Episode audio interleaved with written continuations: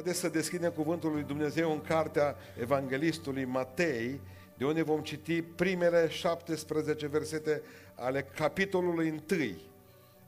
Matei, Evanghelia după Matei, în seara aceasta, mijloc de lună ianuarie, aici, la Oradea, capitolul 1, versetul 1 până la versetul 17.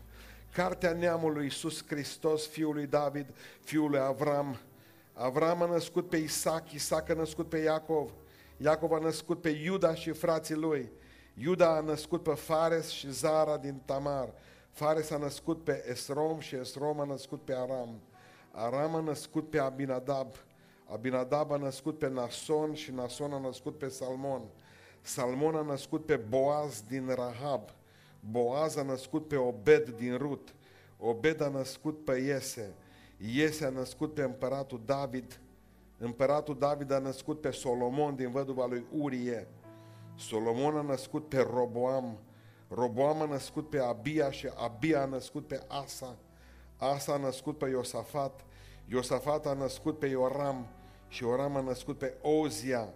Ozia a născut pe Iotam și Iotam a născut pe Ahaz, Ahaz a născut pe Ezechia, Ezechia a născut pe Manase, Manase a născut pe Amon, Amon a născut pe Iosia, Iosia a născut pe Ehonia și frații lui pe vremea strămutării în Babilon. După strămutarea în Babilon, Ehonia a născut pe Salatiel, Salatiel a născut pe Zorobabel, Zorobabel a născut pe Abiud, Abiud a născut pe Eliachim și Eliachim a născut pe Azor, Azor a născut pe Sadoc, Sadoc a născut pe Achim, Achim a născut pe Eliud, Eliud a născut pe Eleazar, Eleazar a născut pe Matan, Matan a născut pe Iacov, Iacov a născut pe Iosif, bărbatul Mariei, din care s-a născut Isus, care se cheamă Hristos. Deci de la Avram până la David sunt 14 neamuri de toate. De la David până la strămutarea în Babilon sunt 14 neamuri. Și de la strămutarea în Babilon până la Hristos sunt 14 neamuri. Amin. Cei care aveți locuri ocupațiile, rog pe cineva să vină și să ia suporții ăștia ca să nu ne mai încurce până una alta. Uh, cred că în momentul în care am citit eu lucrurile astea, v-ați gândit câțiva dintre voi, mă, eu nu mai vin data viitoare. Uh, ați avut neșansa, haideți că le punem așa, astea poate pot să rămână aici. Așa. Um, sigur că peste lucrurile acestea trecem. Câți, de exemplu, dintre dumneavoastră ați meditat adânc la înșiruirea asta de neamuri în, ultimea, în ultimii 10 ani, să zicem. N-ați putut dormi noaptea de... Mă, cum l-o chema pe ăla? Uh, de ce credeți că e atât de importantă? Da? Haideți să vorbim puțin despre Evanghelia după Matei. Trebuie să știm un lucru. Matei a fost un vameș și pe vremea aceea vameșii uh, erau la fel ca astăzi. Adică veneau dintr-un sistem, Matei, zis Levi pe vremea aceea, ticăloșit, strângea bani pentru stat, dar măcar noi, a noștri vameșii, îi strâng pentru statul român. Uh, Matei strângea vama pentru Imperiul Roman. Și normal că era urât de evrei, că evrei, există vreun evreu aici. Um, la evrei numai să nu le cer ceva.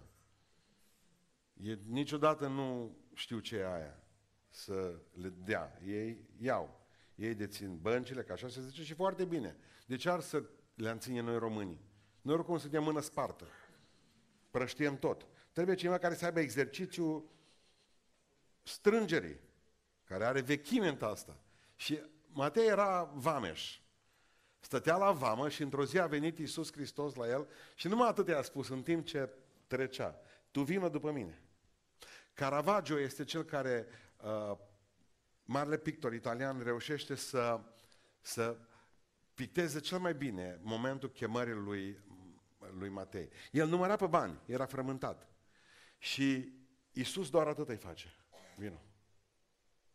Gândiți-vă că spune că Matei a lăsat totul și a plecat după Isus Hristos. Nu a întrebat pe Domnul unde, unde, unde vrei să vin cu tine. Noi avem nevoie de foarte multe uh, dovezi clare și certe că unde ne cheamă un om e bine. Numai eu m-am întors, noapte au venit și m-au chemat, uh, au venit la noi acasă, domnule, trebuie să veniți cu noi. M-am uitat la ei, mașină scumpă afară, m-am urcat în mașină, vin, zic, dar pe ce m-am dat jos, stați puțin, că nu sunt îmbrăcat, eram în training. Mă duc să mă îmbrac. Dacă când am plecat în curte, m-am gândit, mă, dacă mă duc în altă țară, m-am dus înapoi la mașină, zic să-mi iau pașaportul. Nu zice în țară, dar nu discutau. Dar zic, dumneavoastră aveți treabă cu mine. Nu, tata. Zic, Dumnezeu, nu mă, tatăl nostru, zice, pe pământ. Când m-am dus în curte iar, m-am gândit dacă mă folosesc de organe. M-am dus înapoi în curte, bolnav, zic.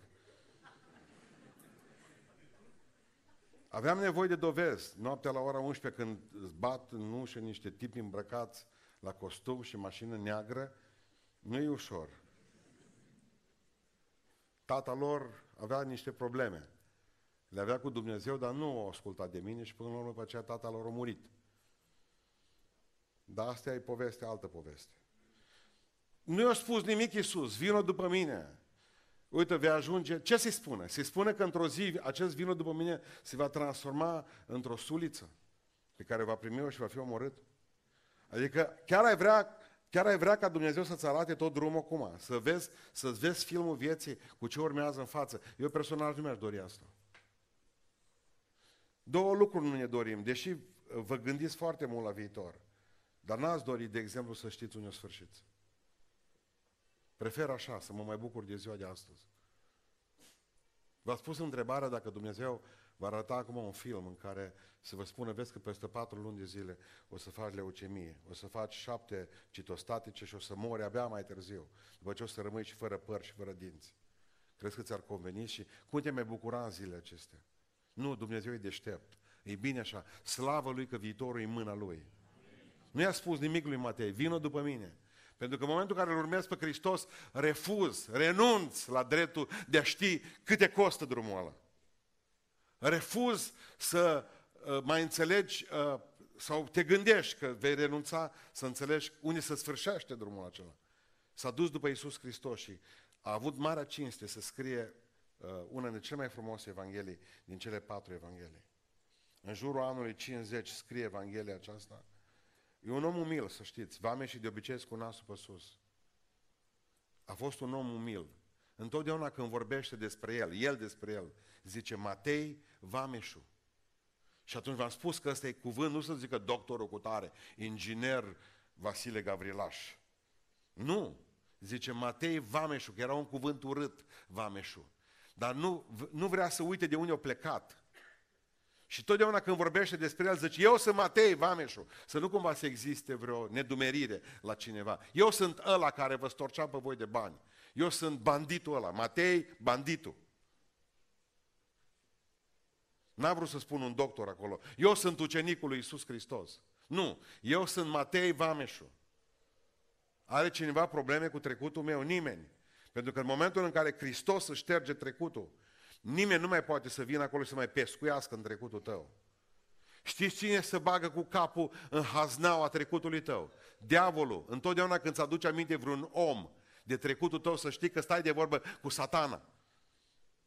Față în față. Satana în blugi, în fustă sau în costum.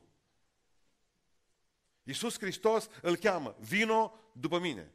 Și se duce. Scrie în jurul anului 50 Evanghelia aceasta. O scrie cu o smerenie fantastică. Când vorbește despre el, spune, eu sunt Vameșul Matei. Când a făcut un ospăț și a chemat prietenii, că asta e frumusețea la el. A zis, veniți toți la mine, Mesia, vino la mine în casă, pentru că mai am câțiva bandiți. Vino priet, cu toți prietenii mei, cu toți vameșii.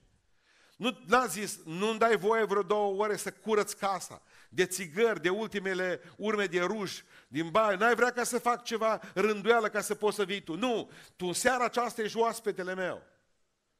Știți ce e interesant? A spus că a făcut o masă, zice. Și Vame și Matei a făcut o masă. Știți cum spun ceilalți evangeliști despre masa lui Matei? Și-a dat un ospăț mare. Observați că nici măcar atunci când dă de mâncare, când face un lucru, nu se laudă cu ce-a făcut.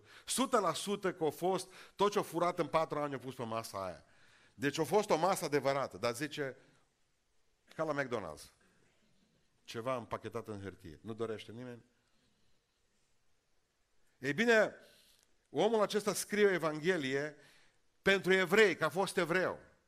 Din două motive scrie pentru evrei. Unu, Mesia este Isus Hristos. Asta vrea să spună fraților lui evrei, evreilor, oameni buni, jidanilor, conaționalii mei. Vedeți că Isus Hristos este Mesia. Asta e primul motiv pentru care Matei scrie Evanghelia aceasta. Și al doilea rând, vrea să spună poporul evreu, ești un popor care trebuie să te pocăiești. Matei are cele mai dureroase uh, și aduce aminte de cele mai dureroase predici al lui Isus Hristos când îi face pe tot neamul evresc și pe toți preoții lor, fățarnici, morminte văruite. Și le spune, voi ca evrei aveți nevoie de pocăință. A fost așa de binecuvântat și de iubit cum aș fi eu când spun, sau cum sunt eu când spun neamului românesc să se pocăiască. Nu, domnule, că noi suntem pocăiți, noi suntem credincioși, noi suntem creștini. Știți ce spuneau bătrânii noștri de la noi din sat? Uh, uh, bătrânul Pantiș, uh, Mironia Chiti, care erau ceilalți? Spuneau în felul următor, am fost în Rusia. Rușii pe care îi prindeam doreau toți ca să cadă prizonieri la SS-ul german. Niciunul nu voia să cadă prizonier la români. Așa de buni am fost. Ce pastore, ce am văzut noi acolo în Rusia, ce am făcut noi, românii în Rusia. Nu există popor bun, nu există oameni buni. Dumneavoastră știți că într-o singură zi în Odessa am luat 25.000 de evrei. I-am băgat în niște grajduri mari și am prins grajdurile pe ei. Femei și copii, românii, armata română. Nu există pajiște cum ei în istoria României, ci o istorie așa cum au avut-o poate și sârbii, și ungurii și alții. Nu există neam bun. Toți trebuie să ne pocăim. Bun e unul singur, Dumnezeu. Și Matei vine și spune, nu sunteți buni evrei mei, că dacă spuneam noi, românii, nu putea să spună lucrul acesta, de exemplu, un alt ucenic dintre ei, un grec, un Filip. Vezi, evreilor, că nu sunteți buni. Dacă îți o spune cineva din neamul tău, trebuie să iei, să iei seama la lucrul acesta. Și spune Matei, nu sunteți buni, bun e unul singur, Dumnezeu. Scrie atent, e foarte atent la ceea ce face și de aceea, de obicei, aici sărim peste pasajul acesta. Dar vreau să înțelegeți că Matei vrea să le spună un lucru oamenilor. Dacă Iisus Hristos nu e din seminția lui David, e un impostor. Pentru că toate profețiile biblice spun că Iisus Hristos trebuia să se tragă din David. Și dacă nu are sem- sămânța, genealogia până în David, deși se duce până la Avram, nu până la Adam ca Luca, Luca e mai scrupulos în privința aceasta, vine și spune, nu, Iisus Hristos face parte din genealogia lui David, deci este Mesia. Și atunci, haideți să ne uităm puțin la uh, toată această genealogie care este puțin uh, selectivă. Deci nu sunt toate neamurile lui Iisus Hristos aici, a Domnului nostru. E selectivă uh, imaginea aceasta. Ce învățăm câteva, câteva lucruri importante care le învățăm din, uh, din, această, din acest pasaj cu o grămadă de oameni. Dumnezeu, primul lucru care îl învățăm, Dumnezeu nu face diferențe între oameni. Ziceți amin. Și uitați-vă în oglindă. Dumnezeu nu face diferențe între oameni. Observați ce scrie aici.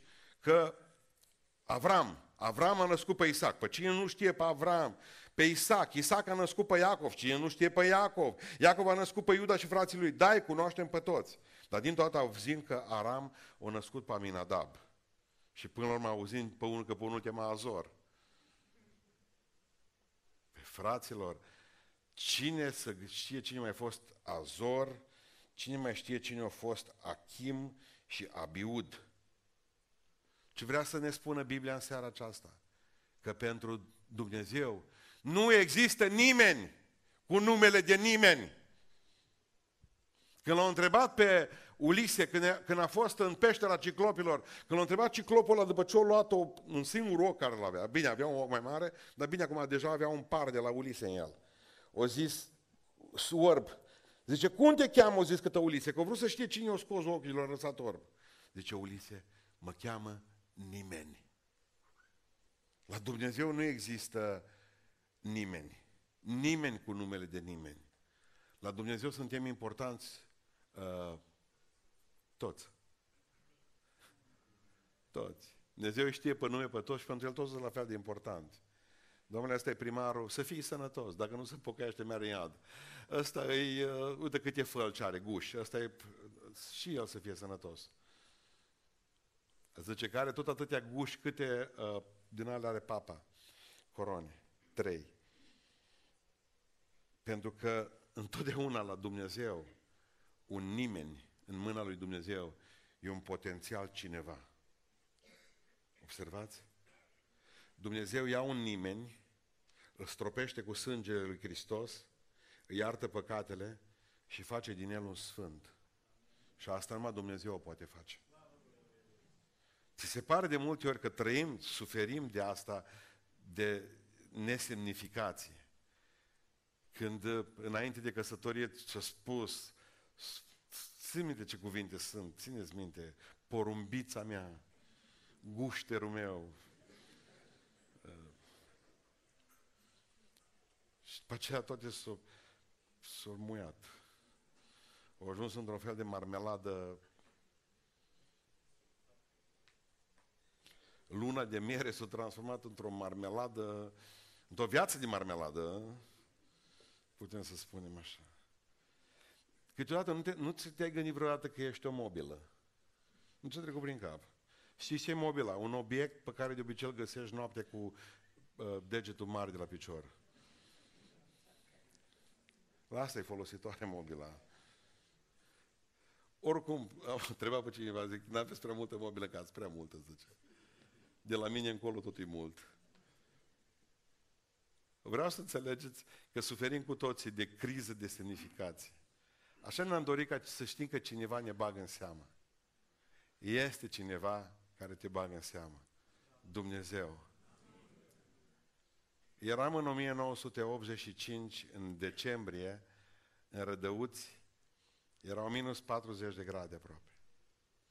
Stăteam de gardă patru ore. Mingea pe noi, după ce au înghețat dintr-o dată. Aveam peste, peste uh, mantăi, aveam niște șube uriașe, două căciule în cap, păstă bocanci, aveam păslari, trei perechi de pantaloni pe noi de năie groși. Nu puteai umbla.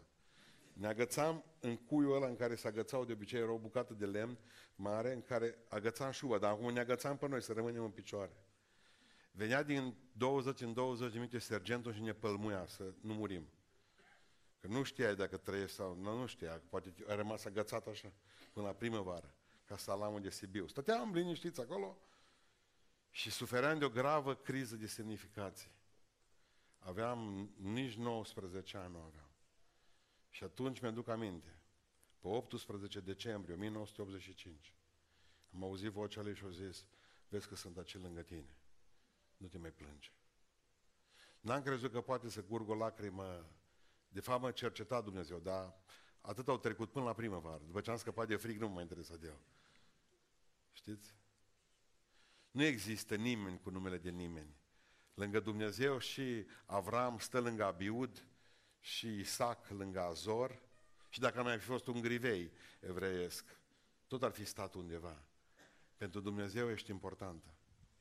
Pentru Dumnezeu ești important, indiferent cine ai fi și de unde ai veni, indiferent ce scrie pe buletinul tău, indiferent ce culoare au gingiile tale, indiferent ce probleme ai, Dumnezeu te iubește. Dacă alții nu știu și pentru România nu ești decât un CNP, pentru Dumnezeu ești un nume ce Hristos, eu îmi cunosc oile după nume. Slăvit să fie Cel ce ne cunoaște după nume. El nu ne fluieră niciodată.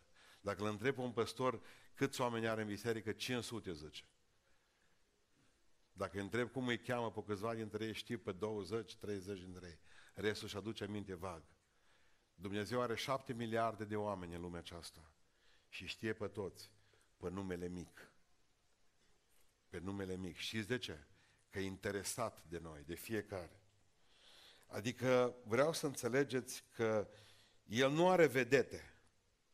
Dumnezeu nu are directori în împărăția Lui. Dumnezeu nu are senatori. El are cruce. El are jug de purtat. El are uh, simplitatea lui acesta, aceasta a venirii, a mergerii după El. Tu vino după mine că de rest mă ocup eu. Și vreau să mai înțelegeți ceva și merg la punctul 2. Fără credință, orice faimă ai, orice faimă, orice rang ai, orice poziție socială ai, fără credință, dacă nu ai credință, indiferent ce diplome și bani și nume ai, ești un nimeni, prietene. Ești un nimeni, un zero. Un mare zero. Pentru că fără credință, fără credință este cu neputință să fim plăcuți lui Dumnezeu. Asta spune Sfânta Scriptură. Încercăm să ajungem în vârful piramidei și ne dăm seama de fapt că și acolo înseamnă tot moarte. Al doilea lucru pe care vreau să vă spun în seara aceasta este, este că Dumnezeu se folosește nu numai de bărbați, ci și de femei. Nimeni nu zise nimic. Nu, atunci e bine. Așa ați ajuns că nici măcar amin nu mai puteți zice. Că nu mai credeți. Observați ce aici, că există în toată genealogia lui Isus Hristos, până cele 17 versete, sunt cinci femei. Și ce femei? Ce femei? Tamar, Rahab, Rut, Batsheba și Maria. Pe umere acestora femei, pe umere acestor femei apasă toată acuzația păcatului din toată genealogia aceasta. Ce vreau să vă spun? Uitați-vă la Tamar. A comis adulter. Era de meserie prostituată. Rahav era prostituată. Batsheba a avut, a căzut în adulter cu David. Rut s-a comportat provocator cu Boaz. N-a fost altceva, n-a făcut altceva decât și-o dori foarte mult să ajungă neapărat la banii lui. O înțeleg. Dacă nu era Maria, și și cu Maria au fost probleme, că nici Maria nu a fost crezută niciodată, cum că a născut de la Duhul Sfânt.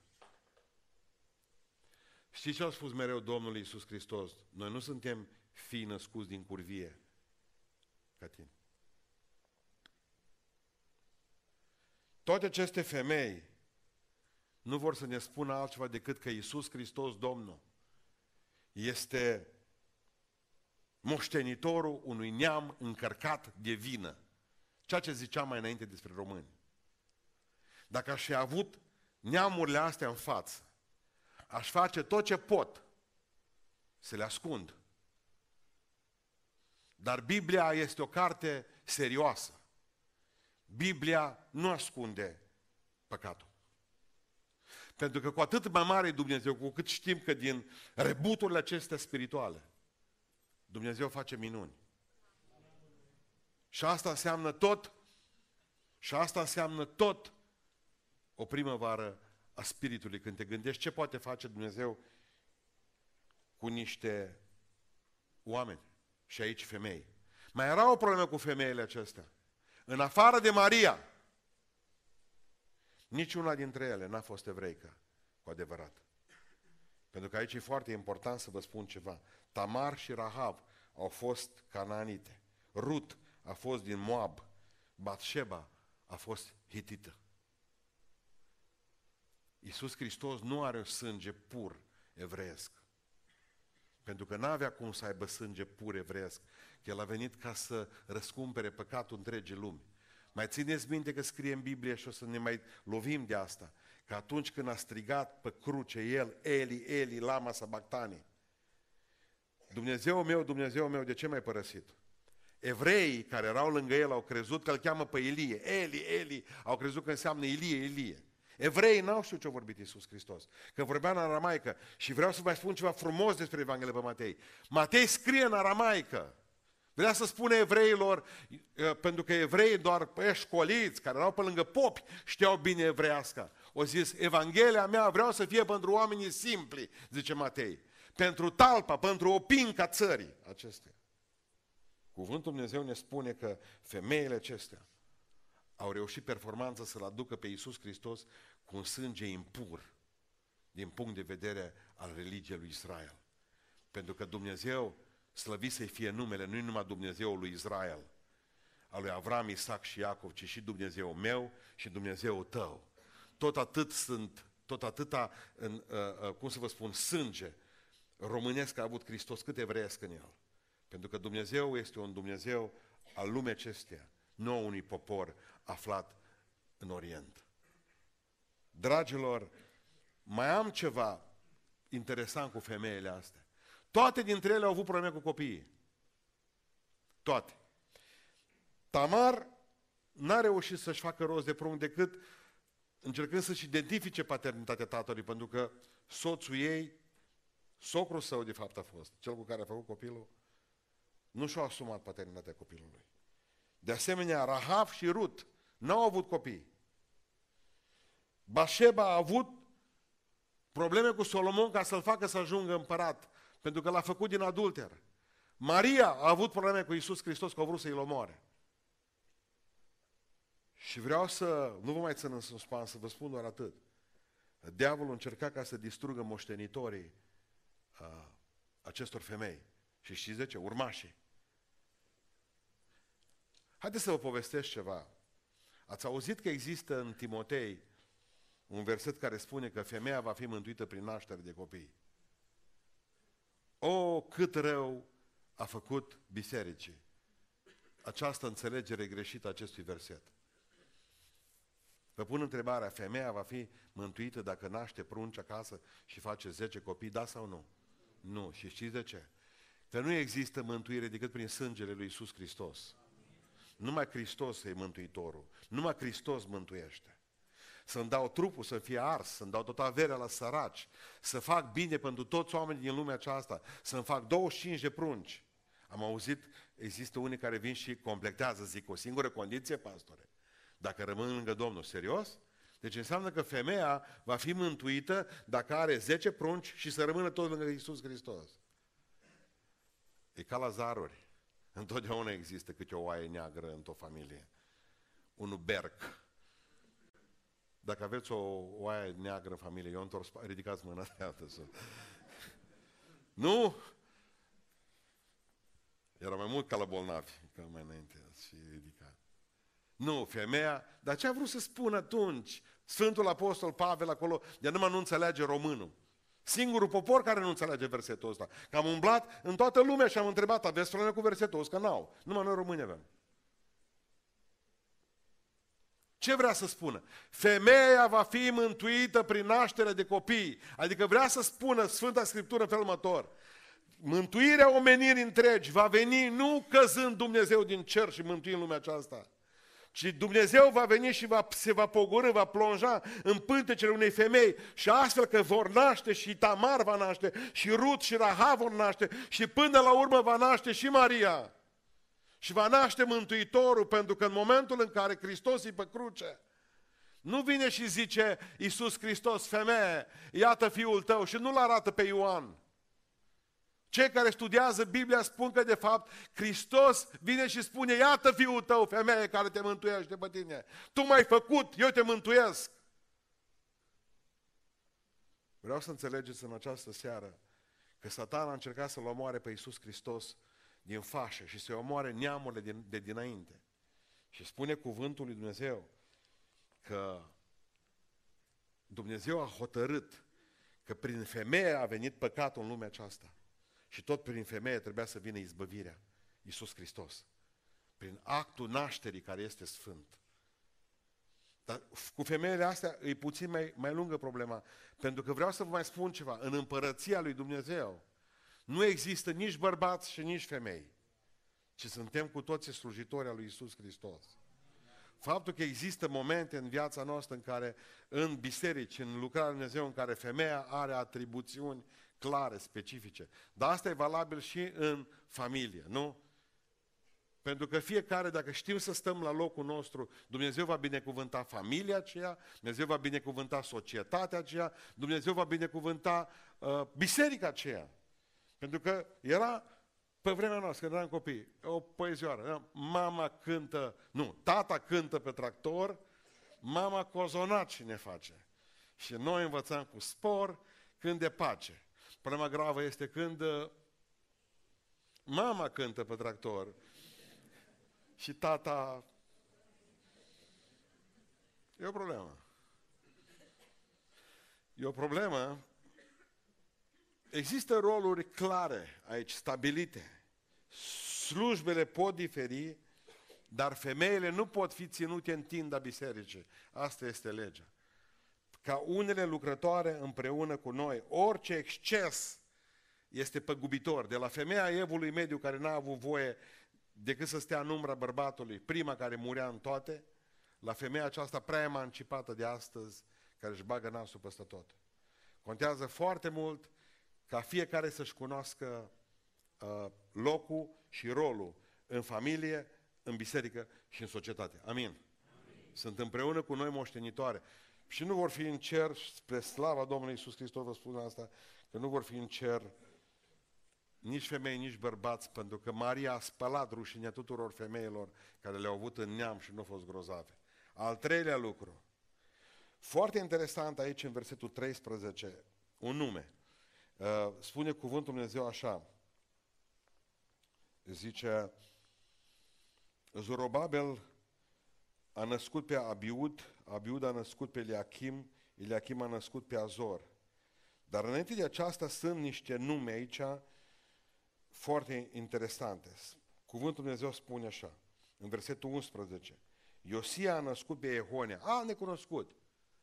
Vreau să vă spun că cu acest Ehonia avem probleme, în sensul în care avem o învățătură fantastică. Dumnezeu a venit în lumea noastră ca să ne scoată din blestem. Ehonia era un om blestemat. Cuvântul Dumnezeu ne spune în Eremia 22, versetul 30. Ehonia să fie blestemat, zice Domnul. Vă rog să fiți atenți și spune așa, scrieți pe omul acesta ca blestemat, să fie lipsit de copii și să nu-i meargă bine toată viața lui. Nici unul din urmașii lui nu va sta pe scaunul de domnie a lui David. Aici e o problemă pentru că Iehonia poate să distrugă întreag, întregul ciclu genealogic al, al, al Domnului nostru Isus Hristos. Din cauza că a fost blestemat, ca el, prin el, toți descendenții lui să fie blestemați. Hristos a venit să ne ia blestemul cum? Iosif se trage din el. Dacă Iisus Hristos ar fi fost fiul adevărat al lui Iosif din carne, ca să înțelegeți, Iisus a fost doar fiul juridic al lui Iosif, că Maria a rămas însărcinată de la Duhul Sfânt. Hristos era sub blestem, în continuare perpetuând blestemul în lumea noastră. Dar Hristos trebuia să se tragă din Iosif, pentru că Maria nu avea acces la dinastia lui David. Numai Iosif avea. Dar avea o problemă cu acest Iehonia. De aceea nu putea să fie născut din altceva decât de la Duhul lui Dumnezeu, Maria, uh, Iisus. Pentru că Iehonia era sub blestem. A fost doar copilul juridic al lui, al lui uh, Iosif. Iisus Hristos a venit să șteargă blestemul nostru. Aud pe mulți oameni, domnule, ce ascultați, în versetul 16, în momentul în care nu mai spune că Iosif a născut pe vă rog să fiți atenți, ci mai citesc o dată. Iacov a născut pe Iosif, bărbatul Mariei, nu mai zice și Iosif a născut pe Isus. Până atunci, Avram a născut pe Isaac. Isaac a născut pe Iacov. Observați ideea. Dar când se ajunge aici, foarte aproape de Isus, Iacov a născut pe Iosif și din toată trecem la Maria, bărbatul Mariei, din care s-a născut Isus Hristos. Care e problema aici? Aud pe mulți pastori zice, eu cred că sub, sunt sub blestem. Hristos a venit să rupă blestemul. Am fost în Benin, în Africa. Vă spun în numele Lui Dumnezeu, duceți-vă acolo că vă costă vreo 2000 de, doar 2000 de dolari biletul. Duceți-vă și veniți într-o săptămână înapoi ca să, să, să, să spuneți că ce am zis eu este adevărat. Când, am, când m-am dus împreună cu pastorul Tony pe drum, am văzut că scrie ceva pe o casă. Și scria, dar am zis, ce e aici pe casa asta? Zice, casa aceasta e sub blestem. Proprietarul trebuie să moară în trei zile. Erau vecini cu noi, de, la, de unde eram noi cazați și până la familia respectivă, erau patru sau cinci case. După trei zile era mort omul respectiv. M-am spământat. Eu vin dintr-o țară în care știau de la bătrânii noștri, mă, dacă am furat perele de la nu știu mai care din sat Și știam, de exemplu, anu, era una bătrână, amic, anuța amicului, ce blestema aia. Deci, noi ce făceam? Noi știam un singur lucru. Dacă te duci și fur merele de la oameni din casa, cireasele, neapărat ca băiat trebuia să se întorci ceva pe dos. Automat făceam tot așa, de fapt tot așa umblam tot timpul, preventiv. La noi blestemul să, întorcându-ți mai eu pe dos, trebuia tot timpul, că ne era frică de blestem așa. Și rezolvam problema blestemului în România așa. Până m-am dus în Africa, mi-am dat seama că lucrurile nu funcționează. Lucrurile nu funcționează cum am crezut eu. Spiritual este îngrozitoare țara aceea. Zice Tony, uită-te la, uită-te la femeia aceasta. Era o femeie dezbrăcată, se vedea clar că este demonizată. Zic, ce cu ea? Zice, femeia aceasta era o doamnă respectabilă în localitate. Dar nu s-au împărțit cu fratele său pe avere cum trebuie, avea, avea mașini de cusut aici, în, aproape de Cotonou, de capitala Beninului, și fratele său s-a dus la vrăjitor și o blestemat-o. Și uite, zice, în ce stare, fără haine pe ea și vorbea prostii. Când m-am dus acolo, predica Tony. Pe mine m-au folosit că eram alb, doar atât. Și oamenii, unde am fost, noi nu văzut să alb, mulți dintre, să speriau. Și atunci mă țineau ca la circ. Să se adune oamenii, mă, pentru să Tony să predice. Vedeam vrăjitorul satului și, avea, și mă blestema, făcea fum în jurul meu, să punea tot satul jos și așteptau să mor. Când m-am dus și am întrebat pe copii ce să-mi iau când mă duc în Africa. Semințe, zice. Nu am înțeles atunci. Ies din ale, zice, oltenești, că ales mici, negre. Te țin mai mult. Trebuia să stai un ceas până terminau aia blestemul. Și vedeți, după vreo oră, când trebuia să mor eu acum, se uitau la el, mă, ai făcut tot? N-ai uitat nimic? Trei de trei ori fum în stânga, trei ori fum în dreapta. Omul se gândeau. Sperietura era mare că nu muream într-un ceas două. Zicea Tony, l-ați blestemat cum trebuie ca la carte. Da. O murit? Nu. De ce? Și de acolo pornea vorbind, ei nu aveau ideea de Dumnezeu și de drac. Ei aveau doar ideea de binecuvântare și blestem. Am mai spus tot în Oradea, oameni care n-au văzut în viața lor un alb, care n-au auzit de Hristos niciodată. În momentul în care voiam să ne rugăm pentru ei, ne luau mâna, care nu au auzit de Biblie, de Cuvântul Dumnezeu și nici de transmiterea binecuvântării prin palmă. Venea și luau mâna mea și o punea pe capul lui. De unde o știut asta? Pentru că trăiau în cele două existențe, binecuvântare și blestem.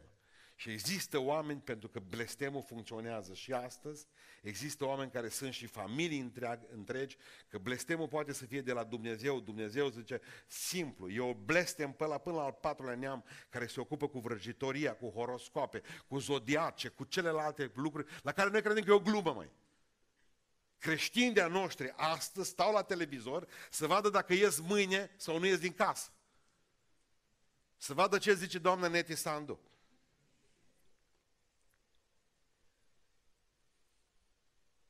Până la al patrulea neam. Nu vă jucați cu focul, oameni buni. Nu vă jucați. Vreau să înțelegeți că atunci când aveți soluția aceasta, gândul acesta, pardon, că sunteți sub blestem, să nu uitați să vă rugați așa cum vă învăț eu în seara aceasta. Doamne Iisuse Hristoase, să ziceți, Tu ai fost făcut blestem ca eu să scap de blestem. În numele Tău rup blestemul de pe familia mea și de pe mine. Și dacă există blestem făcut de cineva în spate, Hristoase Dumnezeule, eliberează-mă. Amin. E simplu. Hristos a venit în lumea noastră să ne scape de blestem. Al patrulea lucru pe care vreau să vi-l spun, că Dumnezeu își ocrotește poporul și în libertate și în robie. Știți ce m-am, la ce m-am gândit astăzi? Că zice cuvântul Dumnezeu așa, că până la strămutarea în Babilon au fost 14 neamuri. Dar după strămutarea din Babilon au fost tot 14 neamuri. Adică cum? Cât a fost vreme bună, toată lumea se bucura, au fost 14 neamuri. Și când i-au băgat robi și și-au bătut de, joc de ei și au călcat în picioare, Au rămas tot 14 neamuri și în robie. De ce? Pe Dumnezeu nu-L interesează că în Oradea mâine pâinea va fi 2 milioane de lei vechi. Pentru că Dumnezeu care a făcut contract cu tine că îți va purta de grijă, o să-ți poarte de grijă, nu contează că ar fi pâinea în preț de aur. Dumnezeu își ocrătește poporul și în libertate și în robie. Sau haideți să zicem invers, și în robie și în libertate dacă ați crescut în comunism. Dumnezeu ne-a purtat de grijă în comunism. Dumnezeu ne-a purtat de grijă în, așa, în nou comunism în care am trăit. În această ciorbă democratică pe care o numim. Și Dumnezeu, că aud pe mulți că va veni, vor veni vremuri de prigoană peste noi. Dumnezeu ne va purta de grijă și în vremurile acelea. Dumnezeu ne va purta de grijă și ziua și noaptea, pentru că a făcut contract cu noi. Nu mi-a trecut prin cap de ce Dumnezeu trebuie să spună că au fost 14 neamuri, tot câte au fost pe vremuri de libertate și în robie. Dumnezeu nostru este un Dumnezeu care nu are treabă cu istoria. El e deasupra istoriei. El și copiii lui. Noi suntem mai istorici într-un fel sau altul. Pentru că spune Dumnezeu, te-am purtat pe brațe și am să te mai port, zice Domnul. Pe Dumnezeu, pe Dumnezeu nu-L interesează că lumea nu are ce mânca. El a făcut contract cu lui. Îl interesează de fiecare om, dar în momentul în care are copilul lui pus deoparte. Dumnezeu, Dumnezeu nu interesează, nu e, nu e interesat de faptul că tu te îngrijorezi pentru asta, că El a făcut contract cu tine. Dumnezeu are o frământare în privința aceasta că se gândește că nu-i mulțumește în avans. Pentru că rugăciunea noastră în 2020 trebuia să fie așa. La început, Doamne, mi-ai purtat de grijă în 2019. Îmi vei purta de grijă și în 2020. Și îți mulțumesc pentru 365 de zile frumoase pe care mi le dai în 2020. A zis așa, eu din păcate n-am zis. Mi-a fost frică. Am zis că hai să mă îngrijorez puțin. Dumnezeu ne ocrotește, fie bine, fie rău. Neamul n-a pierit. Știți ce a fost în, în, în, în, în robie? Un Haman, dacă vă mai aduceți aminte, după ce au fost în robie un uh, cuptor de foc, au fost în robie o groapă cu lei în care trebuie să stea Daniel, au fost un nebun de Nebucanețar, au fost un nebun de Belșațar. Asta au fost în robie. Dar întotdeauna și în robie Dumnezeu are oamenii lui. Are o Esteră, are un Mardoheu, are un Ezra, are un Neemia prin care, un Neemia prin care Dumnezeu lucrează. Nu te frământa. Sămânța voastră va rămâne vie în țara aceasta. Nu vreau să ferească Dumnezeu să critic ceva, să spun, dar mi se pare un lucru fantastic, de ciudat. Noi, românii care ne-am încrezut cel mai tare în Dumnezeu, noi am fost primii care am plecat și suntem în stare să nu mai venim în Europa, în Europa înapoi acasă, în țările noastre. Da, Dumnezeu Iisus și am plecat și ne-a rupt familiile și a fost o grămadă și a fost cea mai mare dislocare socială de, de după al doilea război mondial. De ce? Pentru că ne-am încrezut în Dumnezeu? Nu. Nu, nu. Nu, nu. Ne-a lăsat copii, ne-a lăsat copii mici, cu bunici, unchi și cu mătuși. Și am plecat imediat, ne-am urcat în Atlasiv și ne-am dus în altă parte, pentru că am fost credincioși. Am fost tare credincioși știind că Dumnezeu ne poate purta de grijă în țară, nu fraților. N-am fost credincioși, ne-am îngrijorat, ne-am dus în altă parte. Și știți ce a fost cel mai dureros? Acum îi aud pe frați, pastore, îmi spunea cineva acum, care e acum online, îmi spunea aseară, pastore, zice, am probleme cu copiii, să droghează, mari. Eu știu că și în România e lucrul acesta, dar zice, ce e dureros pentru noi? E că n-am o biserică, n-am unde duce. N-am alternativă la praful care îl trag pe nas. Am plecat pentru că am avut iarbă la vaci, dar n-am mai avut biserică și n-am mai avut altar. Dar oricum ideea rămâne. Dumnezeu își ocrotește poporul și în vremuri de prigoană și în vremuri de libertate. Mai este ceva. Dumnezeu lucrează cu oamenii folosind harul. Nici o femeie în afară de... A zis amin. Ziceți amin. Când zic eu ceva frumos, voi să da. Dumnezeu folosește harul atunci când vorbește cu oamenii. Nici o femeie în afară de, familie, de, de Maria n-avea voie să intre în genealogia lui Isus Hristos, în neamul lui. Nu, că erau niște păcătoase și niște păcătoși cu toții. Dar Dumnezeu zice, știți cum o numește Biblia aici, în ceea ce am citit eu, Batșeba? Eu v-am spus că o chema Batșeba. Dumnezeu să știți ce a citit? Văduva lui Urie. Ce frumos, zice Biblia. Văduva lui Urie. Mă, dacă e văduvă săraca. Povesteam studenților mei de Barbu Ștefănescu de la Vrancea, unul dintre cei mai mari avocați români, care au fost vreodată oratori români. O trebuie să apere din oficiu un băiat care și-a omorât amândoi părință. O cerut niște țigări și a băgat cuțitul în ei, că nu i-o dat taică sub banii țigări. Și pe vremea aceea au fost ca acum. Numai că nu erau știri atâtea. Adică canale de televiziune atâtea. Și l-a apărat. Toată sala ascuțeau cuțitele, toți ziceau. Domnule, zice, pune o sare pe el, de-ar fi fost prun cum ne ăsta. O venit Barbu Ștefănescu de la Vrancea, avea papion carație cu picățele și a început să plângă înainte oamenilor. Am mare cinste, zice. S-a apărat astăzi un orfan. Un orfan care niciodată nu va mai simți mângherea mamei care tatăl nu va mai lua în brațe să-i cumpere Eugenia și dă în sus și dă în jos cu orfanul. Dar au început ei să plângă. Nu mai avut batiste. Foloseau lavalierele, papioanele. Femeile plângeau în pălării. Uitaseră pur și simplu cum a ajuns ăsta orfan. S-a auto-orfănit, să zice, la noi. Văduva lui Urie. Ăsta e har, frați și surori. Văduva lui Urie, nu-i spune Bașeba, și spune văduva lui Urie. Uită Biblia să ne spună acolo cum a ajuns văduvă femeia aceasta. Hai să trecem peste. De ce? Dumnezeu are har pentru noi, pentru fiecare. Nu dacă dumneavoastră știți, dar unul dintre mari generale ai Cartaginei, Hannibal, n-avea decât un ochi. Ăla alt era alb, urât, că nu te puteai uita la el. Și a venit într-o zi o chemat doi pictori grozavi. Băi, pictați-mă, zice.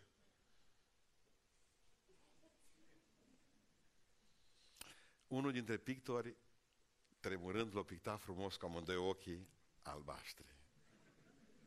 Frumoși. Împărate, domn general, vă place? Ești o mincinos nenorocit, zice Hannibal către el. Celălalt când a văzut, de exemplu, că ăsta e luat la șuturi și bătut de gardă, toți s-au gândit și au venit cu ideea salvatoare. L-o... Din profil l-a pictat. Ce ochi frumos avea! Și a zis, uite-te, da. Știi ce înseamnă a picta pe cineva din profil să se vadă numai un ochi bun când ai doi și unul rău? Har. Dumnezeu știe că suntem chiori cu toți. Și Dumnezeu, mie îmi place așa cum sunteți. Hai, întoarceți-vă spre dreapta, să vă pup. Dumnezeu nu ține cont de descendența noastră. Cum a zis Mark Twain la un moment dat. El a vrut să vadă din cine să trage. Eu dat la unul 2000 de dolari ca să-i facă genealogia și pe aceea când au aflat ce neamuri are, i-au dat 6.000 de dolari să o ascundă, ce nu publici la nimeni asta, să ții gura. Dacă ști și noi, toți suntem dintr-un neam încărcat de vină, nu mai căutați în spate. Imposibil dacă vă căutați puțin din familie, dacă nu au avut un cuțătaș măcar, o mamă care și dea pe margine de drum. Adică Dumnezeu are doar... Dumnezeu nu ține cont de descendența noastră. Mă, hai să văd eu cine a fost bunicul tău. Și Dumnezeu ține cont de disponibilitatea noastră. Ești gata să mă ating de tine. Ești gata să te eliberezi, ești gata să te mântuiesc. Amin. Ar vrea să vă spun doar atât că Dumnezeu nu ține seama, nu ține seama de, uh, de trecutul nostru, ci de prezentul nostru, pentru că Dumnezeu, să nu vă vi-l închipuiți niciodată zicând, uh, vezi că dacă nu desfac dosarul de nu te vezi. Vezi că ai dosar la mine. Toți avem dosar la el. Dar Dumnezeu nu folosește dosarul cu noi. Dumnezeu folosește harul cu fiecare dintre noi. Nimeni nu-i bun. Amin. Numai Domnul. Și vreau să închei în seara aceasta spunându-vă că Dumnezeu e interesat de numele noastre, e interesat de numele noastre, cu asta am început. Dar vor, și toate numele noastre sunt scrise într-o carte a vieții. Luptați-vă să fiți în cartea aia. Pentru că când mor puțin, îți mai aduc aminte de tine. Când mori, puțin își mai aduc aminte de tine. Mă, nu mi-aduc aminte, zice, dar știu numai că râdea. De mine o să vă aduceți aminte că aveam barbă. De altul că e gras. De altul că atunci când te-ai dus și ai cerut un miliard împrumut, nu ți-o dat. Om rău.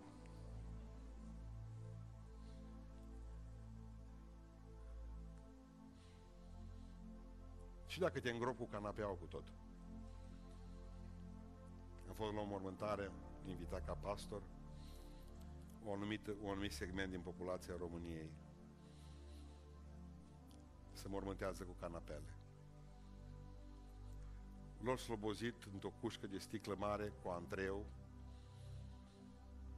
cam o garsonieră, 25 de metri pătrați, televizor, plasmă din aia puțin curbată. Bănuiesc că să uite des. Au apărut Dracula pe Netflix.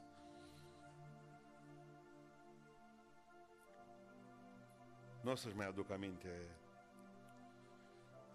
Am văzut, de exemplu, de atâtea ori cum fuge fanfara de la o mormântare. Ați băgat să baptiști mai ales, că voi aveți fanfare mai multe ca Pentecostal.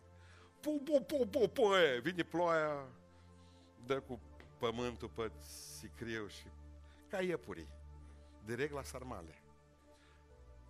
Nu întrece decât pastorii.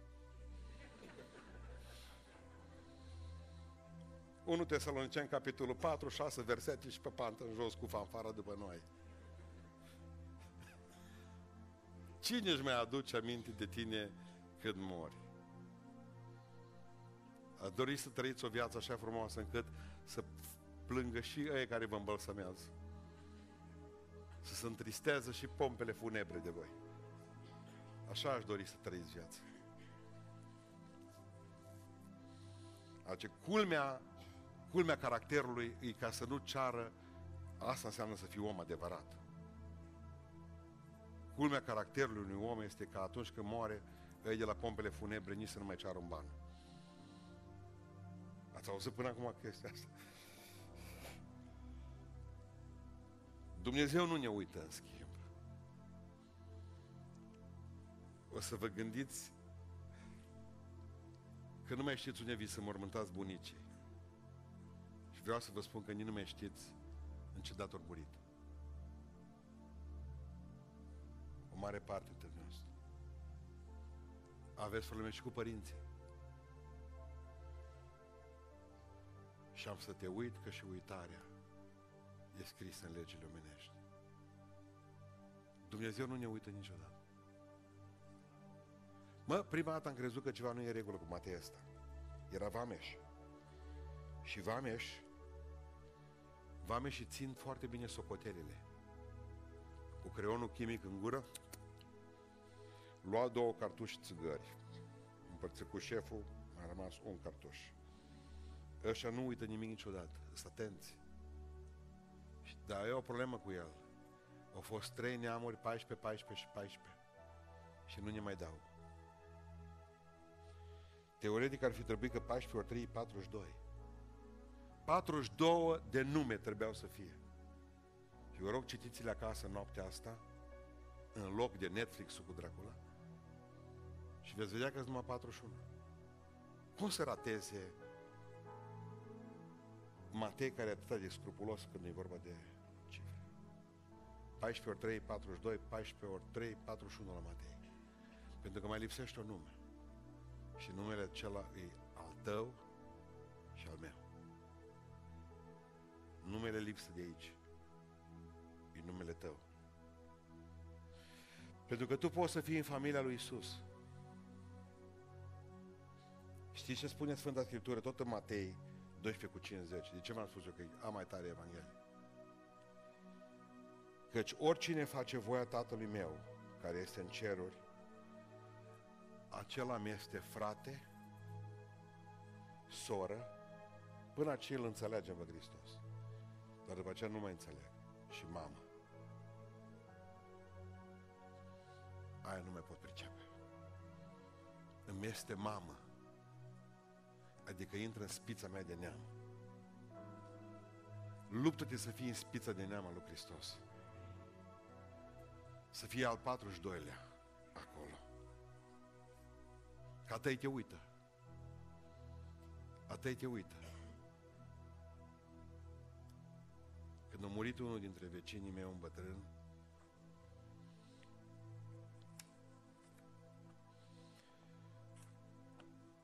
primul lucru care l-au făcut cei care au venit în casă, l-au ridicat așa mor cum era să vadă dacă nu o lăsa nimică. În saltea. Sub saltea. Eram în pragul ușii. Și o rău. Zic, vedeți că o lăsat ceva. Ce, ce? Urină, zic. Nu mai schimbaseră de mult. A crescut la țară, avea salteaua de, de paie. Să doarme bine, nu e o problemă. Dar ceea ce m-a durut cel mai tare a fost faptul că era neagră de purici. Purici, plină de purici. Mii de purici. L-a lăsat încet, încet să mor. Am făcut un foc în fața ușii și am luat stalteaua aia și am pus-o în spate. Vă rog să mă credeți, când am aruncat un foc, pogneau, nici nu știu dacă domnul Bolojan reușește un foc de artificii din asta în Oradea, pognitor din alea cum o pogni puricea înăuntru.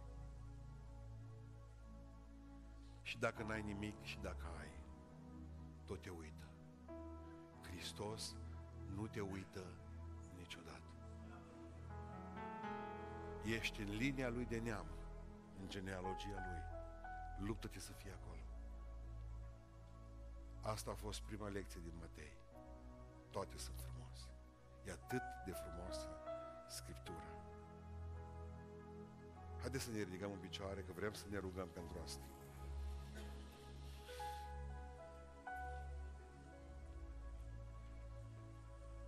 Îți mulțumesc, Tată din ceruri, pentru că ne-ai învățat în seara aceasta că trebuie să fim în spița ta de neam, că tu ne bagi în familia ta, pe noi, prunci născuți din curvie, din adultet spiritual, pe noi, care ne-am născut lângă Deceneu, Gerula și Burebista, pe noi care n-am știut ce creștinism adevărat și nici astăzi nu știm ne-ai înfiat, ne-ai făcut pruncii tăi și astăzi suntem frați și surori cu tine. Tu nu ne întrebi dacă suntem frați ortodoxi sau frați pentecostali sau baptiști. Tu n-ai asemenea copii. Tu ai copii și frați și surori. Punct! Te rog în seara aceasta, întoarce-ne spre tine. Stăm cu ochii închiși dacă este cineva în această seară care crede că Dumnezeu i-a vorbit în mod personal, într-un anumit minut al predicii sau mai multe. Trebuie să recunoști înaintea lui Dumnezeu ca Dumnezeu să te poată binecuvânta în continuare ca pe un om ascultător al cuvântului său. Dacă crezi că te-ai regăsit pe undeva în ceea ce am spus, ridică mâna dreaptă sus. Haleluia. Haleluia. Haleluia. Haleluia. Haleluia. Mare ești, Doamne. Ridică mâna dreaptă sus, Doamne, iartă-mă. Mă mulțumesc că mi-ai scos de sub blestem în seara aceasta. Am învățat cum să lupt. Îți mulțumesc că mi-ai adăugat familiei tale în seara aceasta. Nu te chem la un cult religios, la o formă de religie, te chem la Iisus Hristos, Domnul. Mulțumim, Tată Ceresc.